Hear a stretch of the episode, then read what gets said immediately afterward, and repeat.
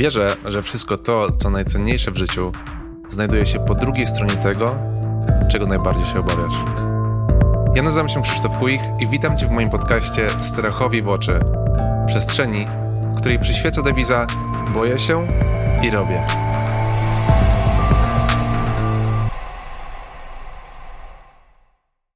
Jak już wiesz, mam na imię Krzysiek Kuich i w nadchodzącym marcu kończę 36 lat. Nagranie tego odcinka wprowadzającego czuję w sobie stres i ekscytację, bo to coś ważnego dla mnie. Postawienie tego bardzo ważnego kroku w stronę wyrażania siebie. Zabierałem się do tego podcastu już od paru dobrych lat, sześciu, może, może dłużej. Zawsze miałem wsparcie od moich najbliższych, aby to robić. Natomiast e, we mnie było zawsze sporo lęku, obawy przed e, wyjściem do ludzi, bycia wyśmianym, wy, wykpianym. Na przestrzeni ostatnich lat bardzo sobie uświadomiłem, jak bardzo bałem się bycia odrzuconym i z rozpoczęciem tego podcastu rozpoczyna się też nowy etap, tudzież częścią nowego etapu w moim życiu, który rozpoczął się niedawno, jest właśnie ta odwaga, żeby stanąć do tego podcastu i zacząć dzielić się ze światem sobą oraz rozmowami z, z moimi gośćmi. Natomiast dlaczego cały ten podcast, cała ta idea, o co tu w ogóle chodzi? Ja w moim życiu bardzo intuicyjnie łączyłem swoje lęki wraz z jakimiś wyzwaniami. Pod skórą jakoś czułem, że jest to bardzo ważne, aby cały czas przekraczać swoje granice. I jest kilka takich rzeczy, które ja osiągnąłem, zrobiłem w życiu. To są bardzo historie bittersweet. Dzisiaj je tylko troszeczkę nakreślę i mam nadzieję, że w jednym z najbliższych epizodów też będę miał okazję to rozwinąć. Był taki okres w życiu, gdzie w korporacji w pierwszych latach miałem problemy z, z pamięcią. Wymyśliłem sobie wtedy, że jeśli mam, mam problem z tą pamięcią, jeśli trochę nie jestem z siebie zadowolony w pracy, a chciałbym być lepszym pracownikiem, z lepszą pamięcią, który lepiej klei fakty, który jest profesjonalistą, z ogromną ambicją, aby awansować i być widzianym, i wtedy jeszcze otrzymać uznanie od moich przełożonych. I od pomysłu właśnie do realizacji zacząłem trenować pamięć w jednej z, ze szkół w Warszawie, bardziej szkoleń. I w, w jednym z lipców, chyba w 2016 roku, wyjechałem do, do Londynu. Nazywam to, reprezentowałem Polskę, natomiast no, byłem tam jedynym Polakiem na otwartych mistrzostwach pamięci e, w, w Londynie, gdzie przez 3,5 miesiąca się przygotowywałem i od zera do no, osoby, która zapamiętywała na przykład ciąg 600 cyfr binarnych e, w 30 minut, czy kilku talii kart w 30 minut. To był ogromny sukces. Innymi z takich rzeczy, gdzie właśnie łączyłem swój lęk, ogromny lęk, z, z celem, aby on mnie motywował, był moją taką wędką, było, było wymyślenie sobie, że ustanowię rekord Guinnessa. Jestem, znaczy już teraz został, to, został ten rekord pobity, e, a rekord był wokół jak najszybszego odtworzenia talii kart, którą zapamiętałem pod wodą na jednym wdechu powietrza. Trenowałem do tego też 3,5 miesiąca, e, więc wyobraźcie sobie, że na łódce um, profesjonalny krupier, pokarzysta, pokarzystka potasowała mi karty, ja zabrałem je w jeziorze na minus 4,5 metra. Tam siedziałem prawie 7 minut, e, gdzie zapamiętywałem sobie talię kart, wynurzyłem się i na tej łódce potem na czas odtwarzałem tę talię kart, którą zapamiętałem pod wodą. Ja miałem wtedy ogromne lęki związane z oddychaniem pod wodą. Bardzo lubiłem nurkować swojego czasu, bardzo wakacyjnie, tam gdzie pojechałem do ciepłych krajów, tam gdzie miałem okazję nurkować, sam z tego skorzystałem. I w pewnym momencie mojego życia, nie wiem, nie wiem skąd i dlaczego, zacząłem mieć problem z oddychaniem i kiedy byłem kilka metrów pod wodą, miałem takie jakby kompulsje prosto z przepony, z płuc. Miałem pragnienie, aby natychmiastowo wziąć oddech. Wtedy przeżywałem panikę pod tą wodą i, i nie wiedziałem, co miałem zrobić. Ja wiedziałem, że nie chciałem tego tak zostawić, więc to właśnie był powód, żeby stawić czoła mojemu lękowi i ustanowić ten rekord Guinnessa I tak naprawdę, żeby zaadresować kilka swoich potrzeb, ale o tym też więcej pewnie e, w innego czasu, ponieważ spełnianie tych moich potrzeb jest bardzo ważne. Innym takim, inną taką rzeczą, którą, która wynikła z tego rekordu Guinnessa, było też zaproszenie do telewizji, do Polsatu, do programu The Brain, gdzie zapamiętywałem mm, kody do 10 sejfów e, w wielkim studio w Warszawie, gdzie pamiętam, że spuszczali mnie z, z instalacji e, z kilku metrów nad tymi sejfami. Ja wtedy nie, nie powiedziałem technikowi, że ja mam lęk wysokości. No więc tak to się zaczęło.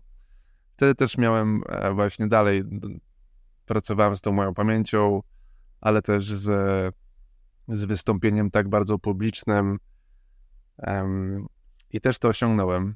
To, był, to było fantastyczne doświadczenie, które też w sumie trwało kilka, kilka miesięcy.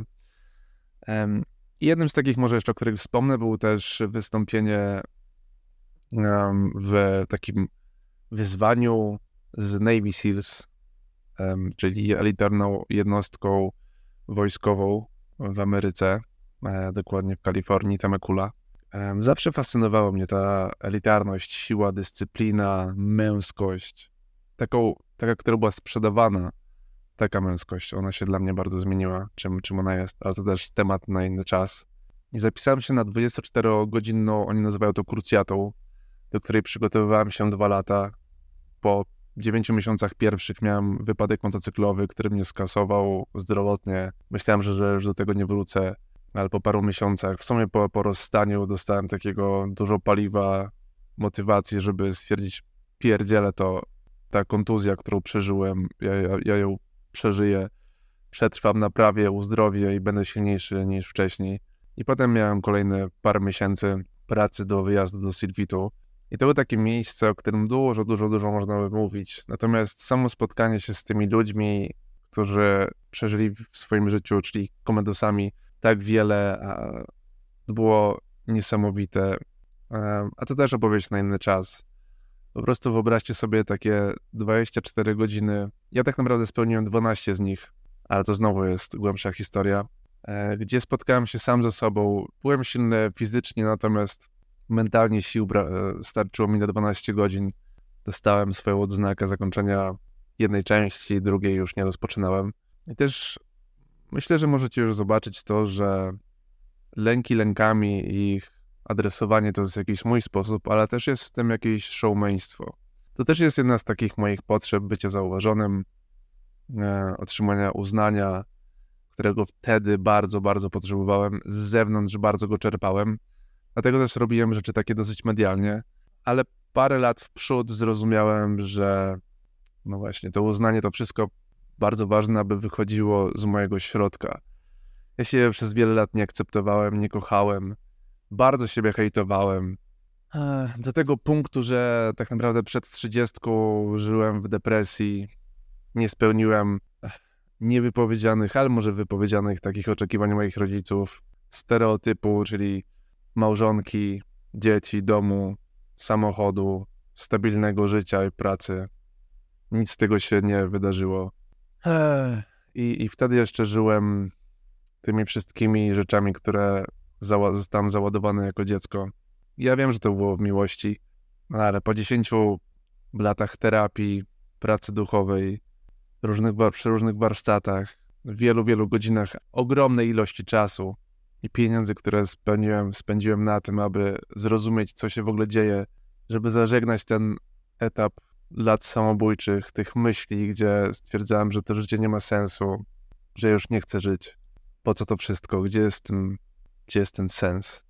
Szczęśliwie jestem teraz w zupełnie innym miejscu i mam tutaj tyle do opowiedzenia, natomiast też cały powód z tym podcastem jest taki, to po to, żeby, żeby to była taka platforma, gdzie naprawdę mogę spotykać się z gośćmi, z którymi będę bardzo głęboko rozmawiać i podejmować trudne tematy, gdzie będziemy rozmawiać o lękach, o przechodzeniu przez swoją strefę komfortu, o właśnie sięganie do swojej odwagi, łączenie się ze swoją naturą, słuchanie siebie, podążanie za ciekawością, za intuicją, kto, kogo i dokąd doprowadziły jakie decyzje, bo super fajnie słucha się tego wszystkiego w social media, wszystkie te obrazki, kto ile zarobił, jacy tutaj wspaniali, piękni ludzie, jakimi autami, samochodami, w takich domach mieszkają, ile mają pieniędzy, to wszystko przepięknie wygląda,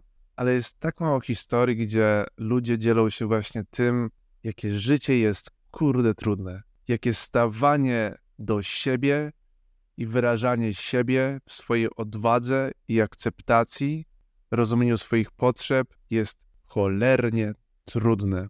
I w tym podcaście chcę o tym rozmawiać. Ja też chciałem się podzielić taką jeszcze jedną rzeczą i robię to świadomie, z pewnymi obawami, natomiast już przepracowanymi, aby też postawić jakiś ton dla tego podcastu, głębi jego szczerości. To jest jedna taka rzecz, z którą ja przez wiele lat się borykałem, a natomiast e, była to sprawa mojej seksualności.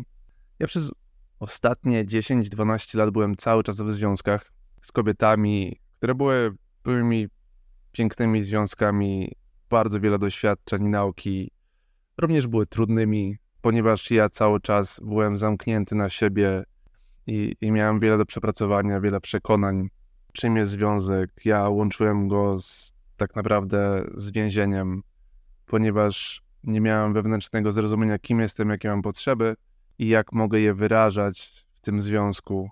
To też jest taka długa historia, natomiast rzecz, którą, o której chcę opowiedzieć, to jest to, że, że zawsze miałem taką ciekawość seksualną wobec też mężczyzn. I kiedyś pozwoliłem sobie w końcu na to, żeby mieć takie, taki intymny moment z facetem.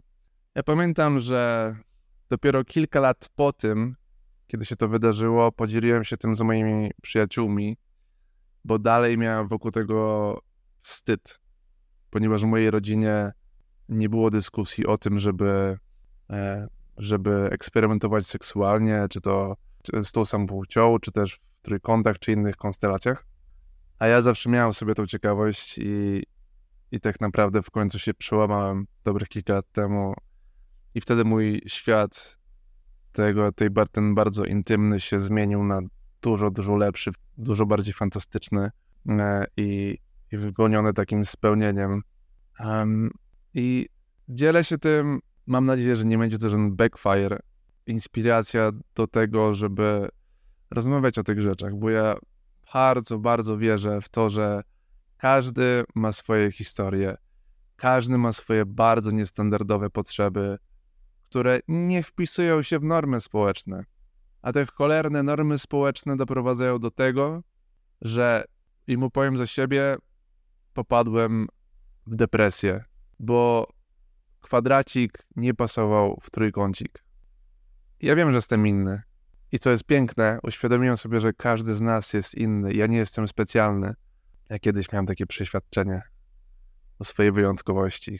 Też mierzyłem się z narcyzmem swojej terapii e, i wiele, wiele pracy za mną. Dużo jeszcze przede mną. Natomiast ten nowy etap, o którym wspomniałem, to jest taki, oj, jaką czuję radość i, i taki spokój, i taką nadzieję na, lepszy, na, na co przyniesie przyszłość, nowy rok bo w końcu otworzyłem się na siebie.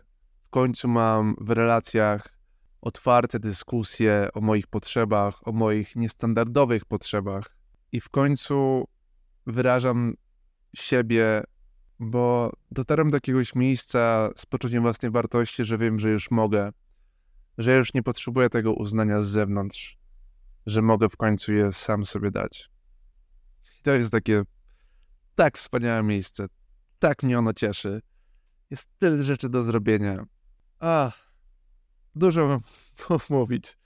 I to jest to, z czym Was dzisiaj zostawię. Bardzo, bardzo, bardzo się cieszę, że rozpoczynam tę przygodę i mam nadzieję, że ten podcast będzie dla Was przestrzenią, do której chętnie będziecie wracać, dzielić się nią z, z bliskimi, dalszymi, bo ja wierzę, że ja jestem na, na pewnej misji, aby wspierać ludzi, którzy chcą otwierać się na siebie, na swój potencjał, na swoje specjalne, niestandardowe potrzeby, aby w końcu czuć w tym dążeniu do zbliżenia się do siebie więcej spokoju, radości, spełnienia, wypłaszczenia takiej sinusoidy emocjonalnej, że albo jest bardzo, bardzo dobrze, albo jest super, super, super źle w jedną i w drugą stronę.